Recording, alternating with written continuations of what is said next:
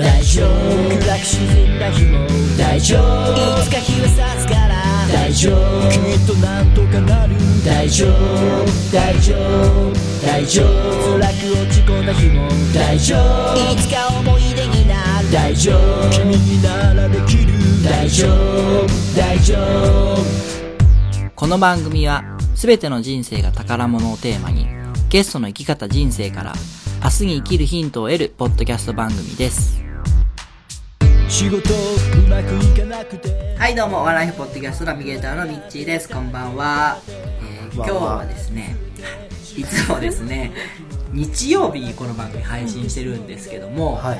今日はまあ日曜日が忙しい日は1日前の土曜日に配信するんですけど、今日は2日早い金曜日に配信になっている予定なんですね今。なんでか分かっちゃった。というのもも日曜日3月3日はですねはい。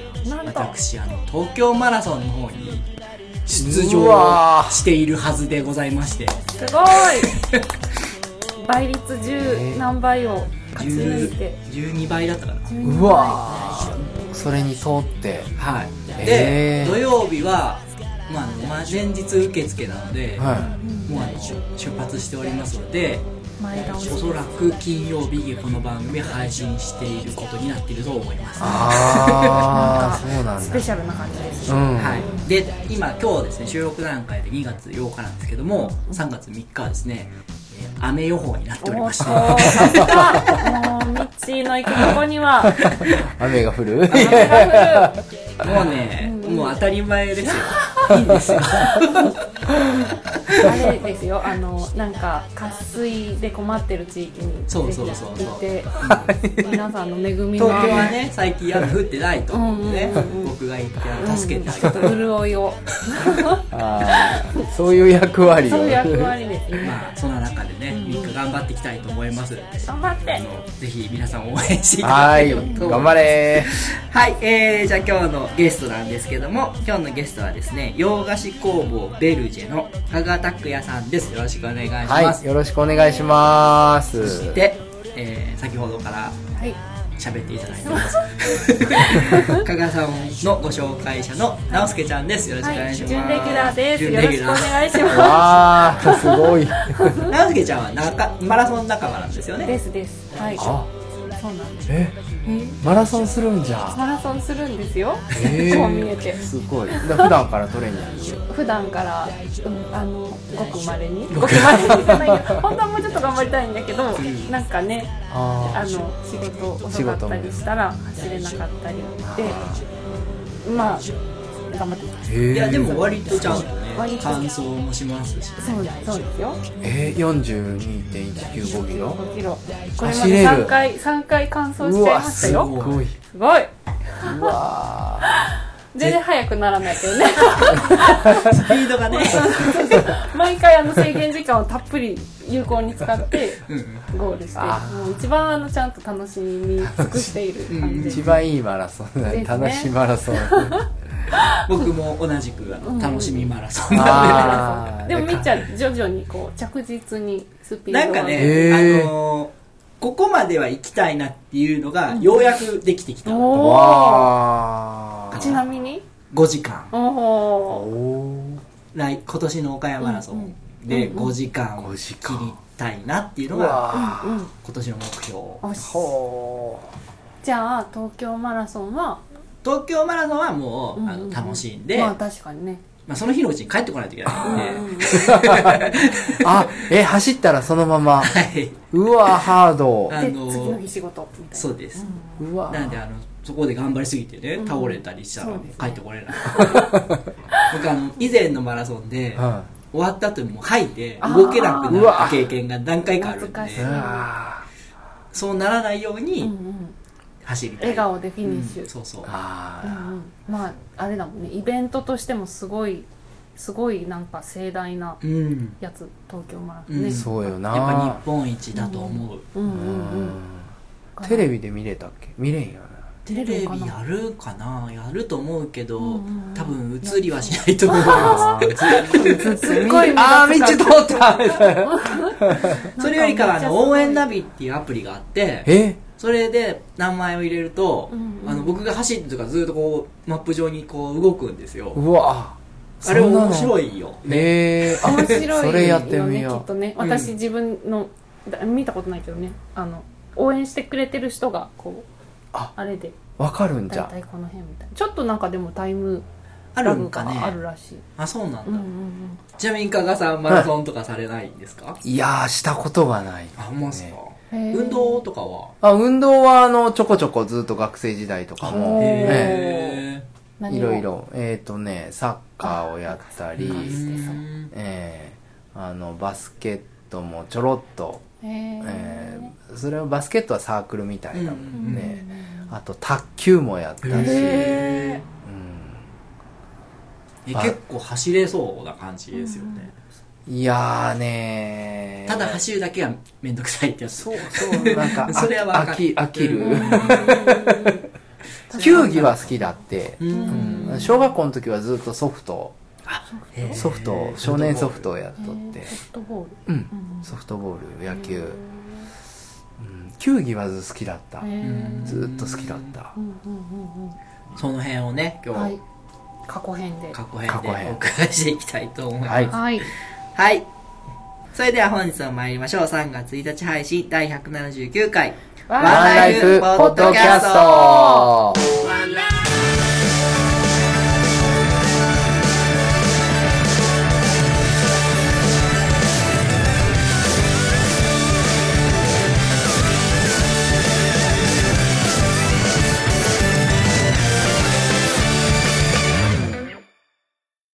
はい、それではゲストコーナーです。改めまして本日のゲストは、洋菓子工房ベルジェの加賀拓也さんです。よろしくお願いします。はいよろしくお願いします、えー今日から聞き始めた方もいらっしゃるかもしれませんので、もう一度自己紹介の方お願いいたします。はい、えー、そうですね、あの、あすいません、浅口市、えー皆さん知らない方も多いと思うんですけどもね。岡山倉敷の西西。そうですね、西になります。ちょうどあのー広島と岡山の境が笠岡市なんで、その隣の市になるんですけれども、もう広島に強非常に近いんですけども、えーその浅口市の金光っていうところで、えー洋菓子工房ベルジェというケーキ屋をやっております。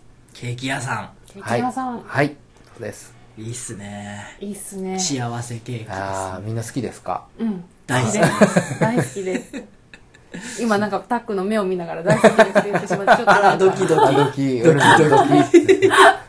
告白されたちょっと照。れてしまいましたはい。今日はね、過去編なんで、はい。えー、加賀さんが一体どのような人生を歩まれてきたかっていうのをお伺いしていきたいんですけども、はい。まあ、ご出身はどちらなんですかあ、もう、えっ、と、生まれも育ちも、あの、浅口。あ、じゃあ今お店をされてるあたりではい生。まれ育ったっていう。はい。そうですね。ね。小さい頃の、はい。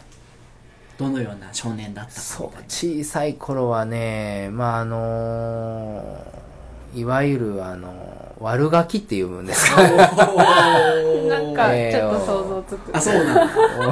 想像つく？なんかなんか、うんうん、親がちょっとあんねあのちょっと困る感じの。そんなあのねあのまあまあでも悪ガキって言ってもまああのそうですね。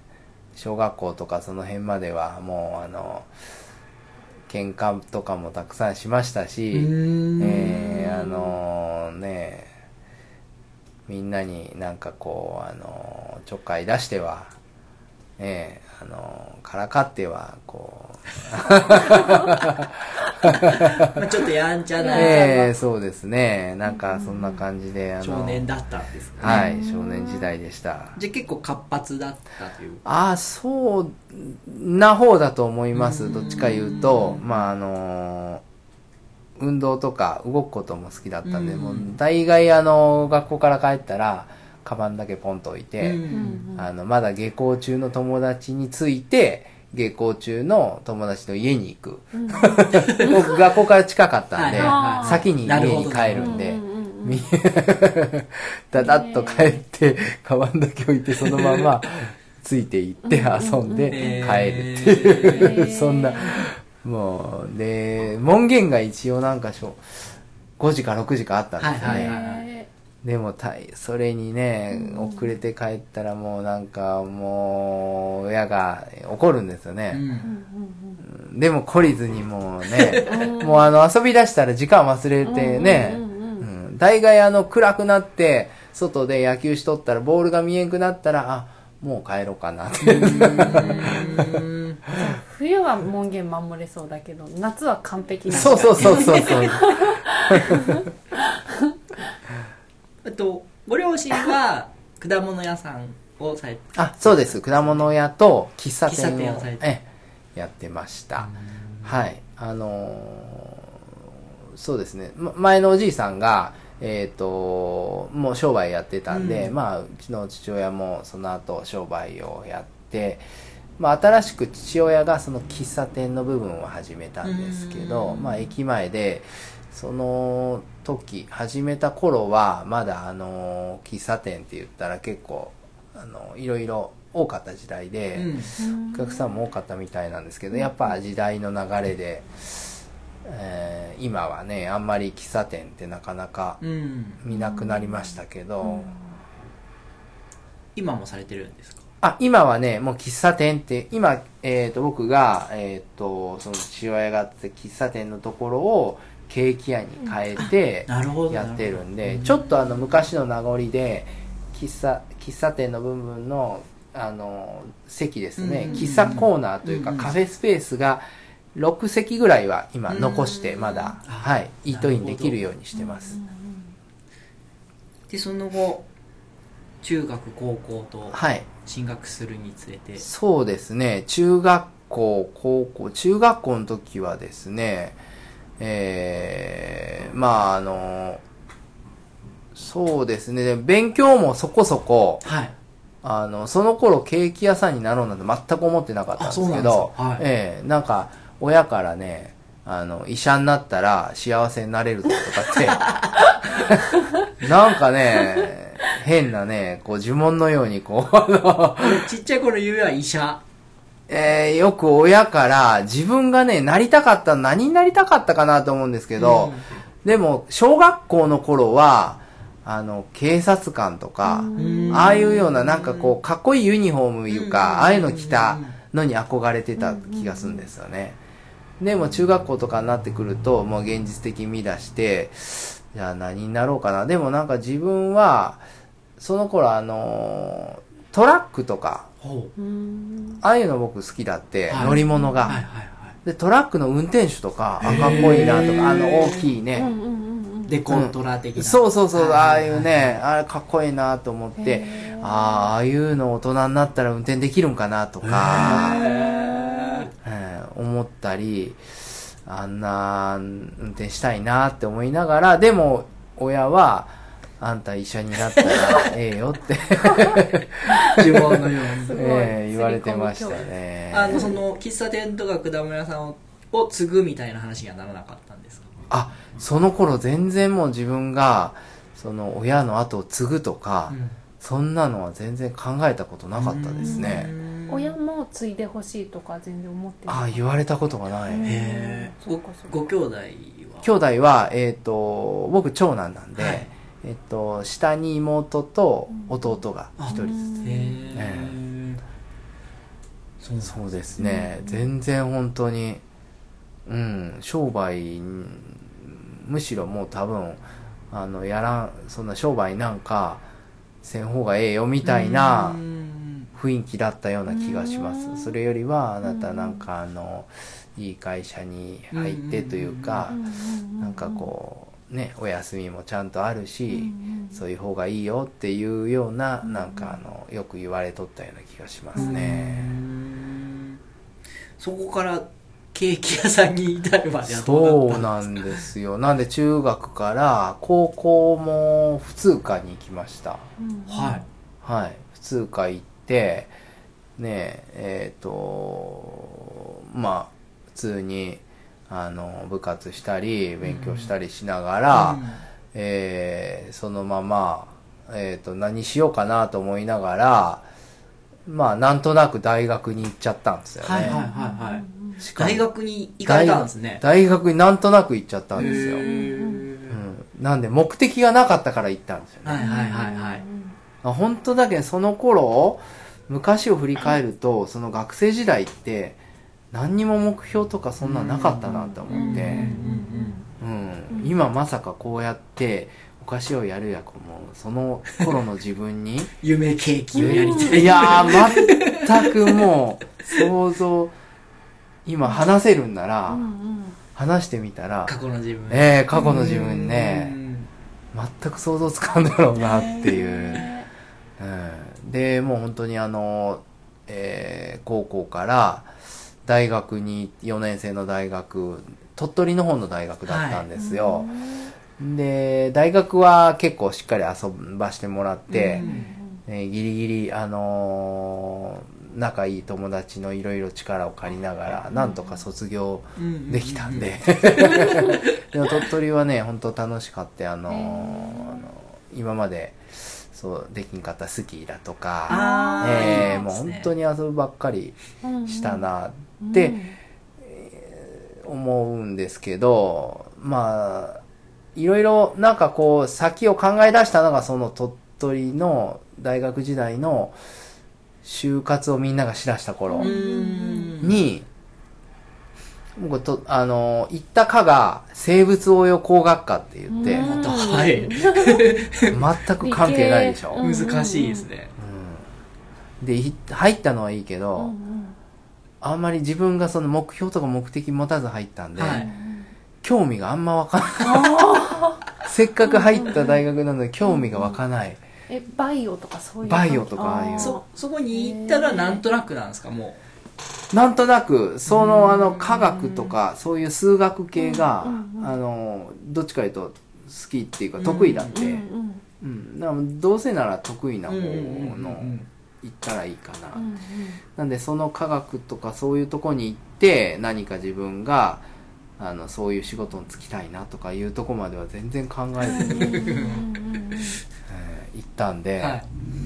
でまあ行って、え3年の終わりぐらいからみんな就活しだした頃に、えー自分何しようかなと思った時に、あのー昔ね僕の中にずーっと残ってる記憶思い出としてねあの親父が喫茶店で出すケーキをね、作ってたんですよ、喫茶店でもあの小さいショーケース置いてはい。あの喫茶店に来てくれた人に自分のとこでチーズケーキとかいろいろお菓子を素敵。へででそれずーっと僕も子供ながらに父親がなんか閉店店が終わってから夜夜に作っとるっていう部分をあのーすごい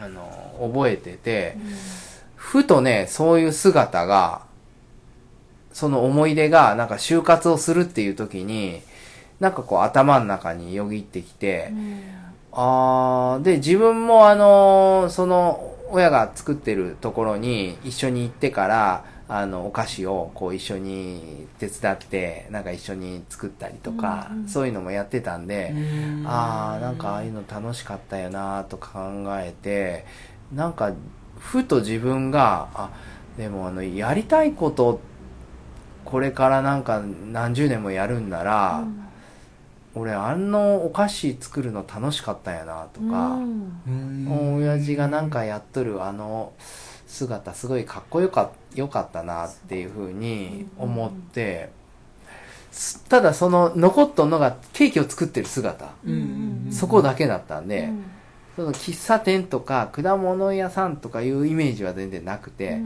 あお菓子やなんかああいうのお菓子作る仕事っていいよなっていう風なとこから よしなんかもうこれ俺大学出てあのお菓子屋さんになるためにちょ勉強に行こう、修行に行こうっていう風に思い出して、それで4年生大学出て大阪のニューオータニっていうホテルの成果課成果部門があってそこに飛び込みました、へニューオータニ。ええそれはもう飛び込みっていうのは電話していきなり行ったんですか？えっとね、ちょうどたまたま僕知ってる人がいて、そのお菓子関係の人で、で、その人にお菓子をやろうと思うんだって言ったら、あのーで、まあ、ホテル？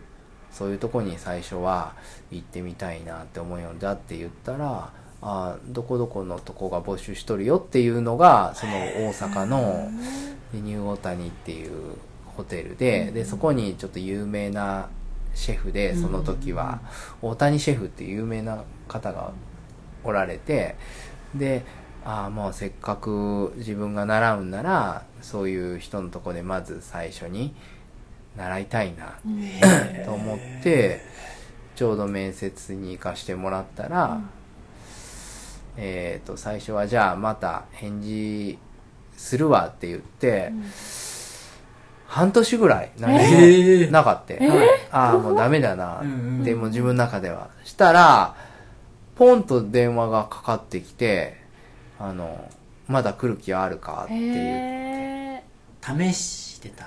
かなーーっていう。へー。すごい。うん。え親御さんとかは反対はされなかったんですか？ああね、いや、もうあの、なんでわざわざ、うん。ここまでね う、ん。大学まで行って、うんまた、あの、全く違うところへ行くんっていうようなのは、言われるのは言われたけど、うん。もうあの、その時はもう自分も、あの、いやりたいっていう思いがあったから、へー。あ、もういやもう、その、やりたいことやらしてや、言ってうん、もうそれ、そう言ったらもう親も何も言わずに、じゃあもう、あんたが好きなことしねえ、みたいな。すごいですね。なんか親もだし、そのうん。自分のその何せお生物？応うんうん。用科工学科。工学科だったらその例えば研究室の先生とか、うん。周りの友達もまあそういう系の会社行くとか、うん、そう。絶対そのちょっと違うジャンルに行く人がいたとしてもケーキ屋さんっていうか、そのお菓子作ろうっていう人っていなかったいなかった。いないでしょそんな中なんかすごい勇気あると思うしなんかみんなにもすごい驚かれていやー、みんなも驚いた。ねうん。と、うんもう、それは、えー、っていう。うんうんうんうんうんそれはでもやっぱお父さんの姿うんは、いやー、そう。いやっぱり、あそこのあの思い出がなかったら、多分なってない。そう、そういう風に自分が動く多分きっかけがなかったから。あの断片が自分のこう脳裏に思い出としてあったから、うんあそうやそれがいいなってそれその道やってみようっていうふうにつながったかな、うん。それでもそっからケーキ屋に行くから結構な勇気。結構なね本当、うん。いや好きが勝った。うん。いやでももう入ってすぐはもうみんな周りは専門学校とかうん。うんうんから、あ専門学校卒業して卒業して。その時からもうケあのケーキやってた人がうん。うん入ってくるから入ってくる。ね入ってくるうんでもうね自分よりも若い子たちがわーっと入ってきて、もうその中で、こっちはもう何にもわからん状態うんうんうんで知識もないんでもう最初はもう本当なんかちょっと軍隊かなっていうようなここは 18人ぐらいバーっといて先輩らも。でもううわここでやれるか？朝もう5時ぐらいから毎日12時とか、うん。もうそんなんでもうえ朝の5時から夜の12時？そう。そんなんでもううわこんな舐めとったわと思って、へでしとったらどんどんこう周りが脱落していってや根性あったんですね。やめたりしていって、であのーいやもうじでも自分もあもうこれはやめるわなとうん普通なら、って思うのはもう俺ももうダメだわここは。うん。これ続けれんわって、そんな思いをしとったら、あの、先輩らが、いやもうおめえはもうあの、何も考えんで、ええけん、あの、もうちょっと頑張れと。うん、とりあえず何も考えずが、もうちょっと頑張っとったらわかるけんって言われて、うん。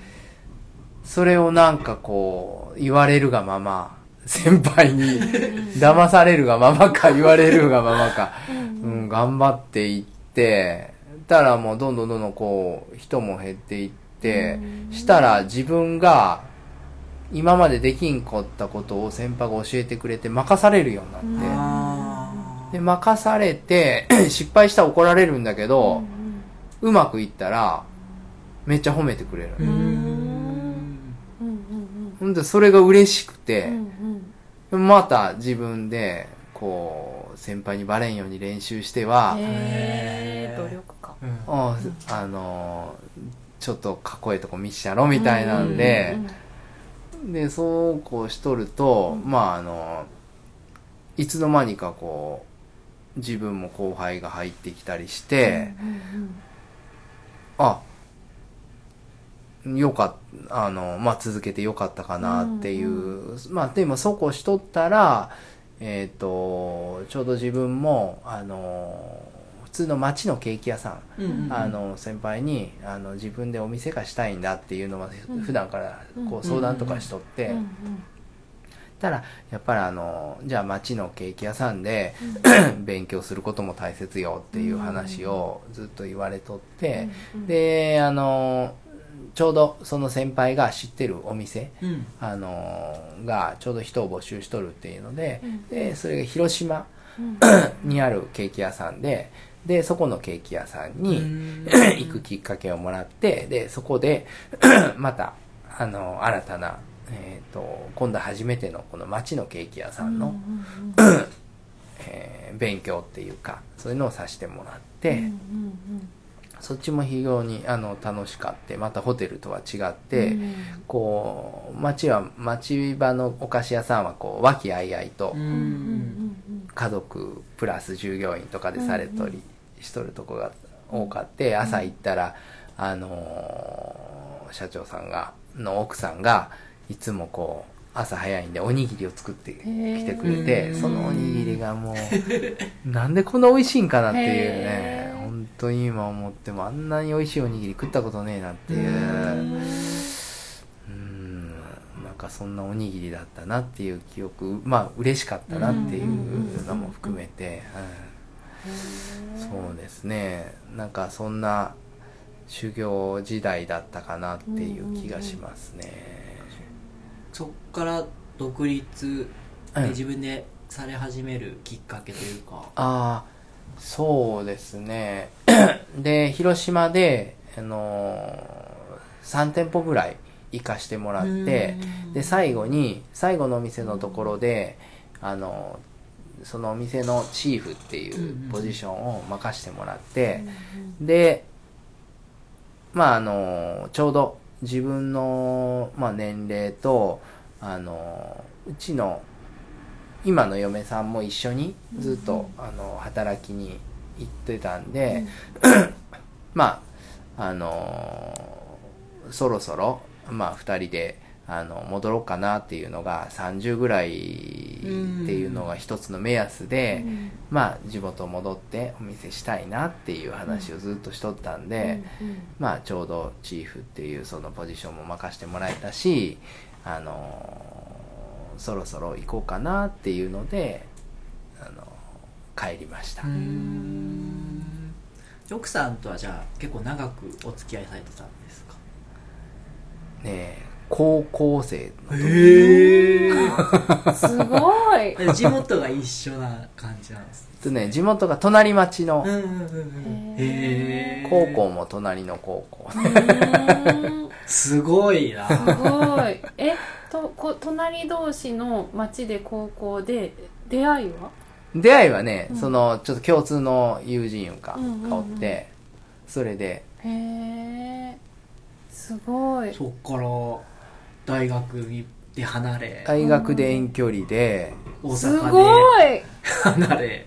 で、大阪いや、もう大学遠距離で、はい、えー大学卒業して、もう結婚して、すぐご結婚されたんですか？ねそういうことか。で、一緒に大阪行って、へえ奥さんもなかなかなかなか、ねうん。え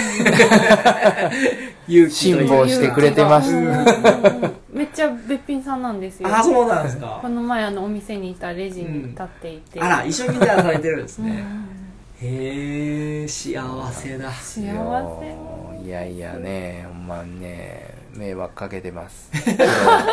苦労させてますいや今でもね、うん。一緒にされてて、うんうんうんいいですね。いいじゃないですか、ねえ。残りの人生でちょっとこう巻き返そうかなと。頑張らんといけんなと思ってます。頑張らんとはい。えっ、とじゃあ人生が大きく変わった分岐点を挙げるならどこになりますか？分岐点ですか。えー、一番分岐点のポイントっていうのはやっぱり就あのそうですね自分が仕事っていうものを、えー何をしようかって考えたその大学時代、卒業するタイミング。し卒業するタイミング、うん。そこですかねやっぱり。そこまあそのタイミングが違う方向に行ってたら多分今ケーキ屋は絶対してないし、うん。多分どうだろう。どっかの会社でうん勤めてうんうん自分で何もそう自分でこう起業とかもしてないかもしれんし、うん。そこが一番のタイミングターニングポイントですかね。なるほど。まあですよね、人生が変わってますもんね。いやー本当ね。お父さんの存在が大きいですね。ご自身に一番影響を与えた人といえと。あ影響を与えた人ですかいやでもやっぱり今の自分があるのは振り返ると父親の姿ですかね。うん。父親の父親の背中っていうのがなかったらうん今の自分はないだろうなっていう。そうですね。それは思いますねかっこいい。かっこいい。いやいやいやもう本当になんかそうですよね。全くうん他のことしてる自分はなかなか想像できないんですけど、うん。父親が多分お菓子をあの時うん。作ってなかったら、うん作ってる姿をもし見てなかったら、うんお菓子屋さんは絶対してないな、うん。うんそれその何になろうって思って、うん。振り返った時にそのシーンが出てくるのがやっぱすごいですね、うん。うん。なんかね、本当にもう自分なんであの部分がすごい脳裏に焼き付いたのかなって。幸せだったんでしょうね。ねうん。僕そこもやっぱ夢ケーキにつながってきますね、うん。ああ本当そうですね、いや本当はもう そうですね。夢ケーキつながってますね、はいすいません。じゃあちょっとお時間の方来てしまいましたんで続きはまた次週お伺いしていきます。来週もどうぞよろしくお願いします。ありがとうございよろしくおます願いします。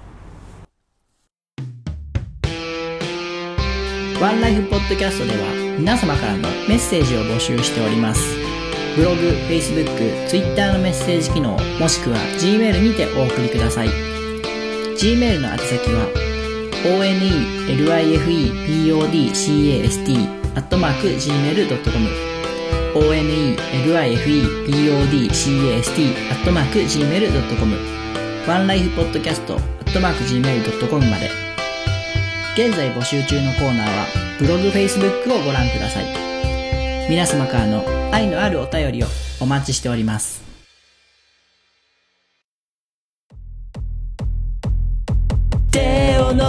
ワンライフポッドキャスト4周年記念スペシャル対談。この番組も4月で丸4年を迎えます。そこで4周年を記念して新たな試みにチャレンジ。お二人のゲストをお招きしてのトークセッションをワンライフポッドキャストがプロデュース。お招きするゲスト1人目は座右の絵アーティスト祇園。座右の銘ならぬ座右の絵とは一体どんな絵を描くの？そして2人目ゲストは闇をまとうイラストレーター藤島ガラス。ネガティブを肯定する感情表現のスペシャリスト。その言葉と絵はどこから浮かんでくるの？目には見えない思考と感情を絵で表現するお二人のトークセッション。2019年4月に配信予定。お楽しみに。まさかの会場どうしよう同情するなら金をくれいや船をくれ。仲間集めて公開。宝の地図を公開。公開するなら公開ギぶっ飛ばしていこう。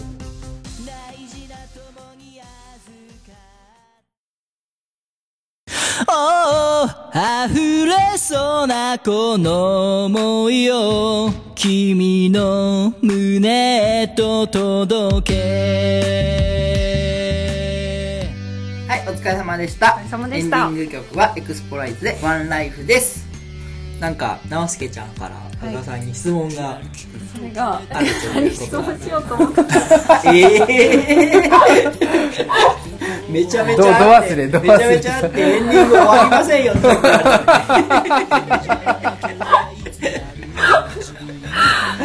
さすがさすがやな直輔ちゃん。何質問しようと思ったんだったかなんかいろいろ思ってたんですよ。いろいろ聞きながらで過去編の話を聞きながら、ね。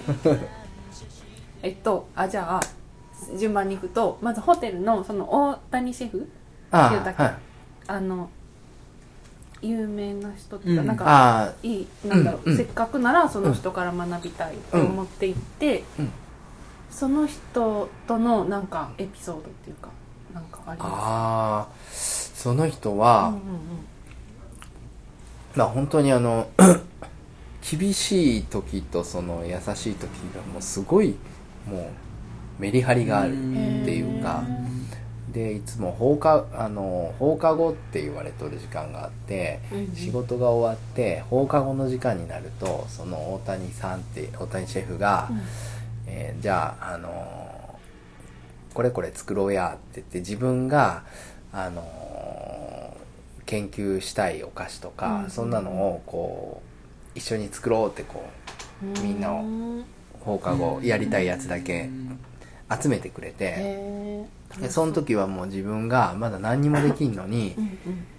本当にあの何でもやらせてもらえる。うん、あのその横ででその直接ほんあのなかなかその大谷シェフの仕事を見る時間ってあの自分まだ入ったばっかりの自分とかは普通はないんだけど、うん。でもあのその時間だけは本当にあの真横でうん。見せてくれるし、へー。一緒に教えてくれるうんし、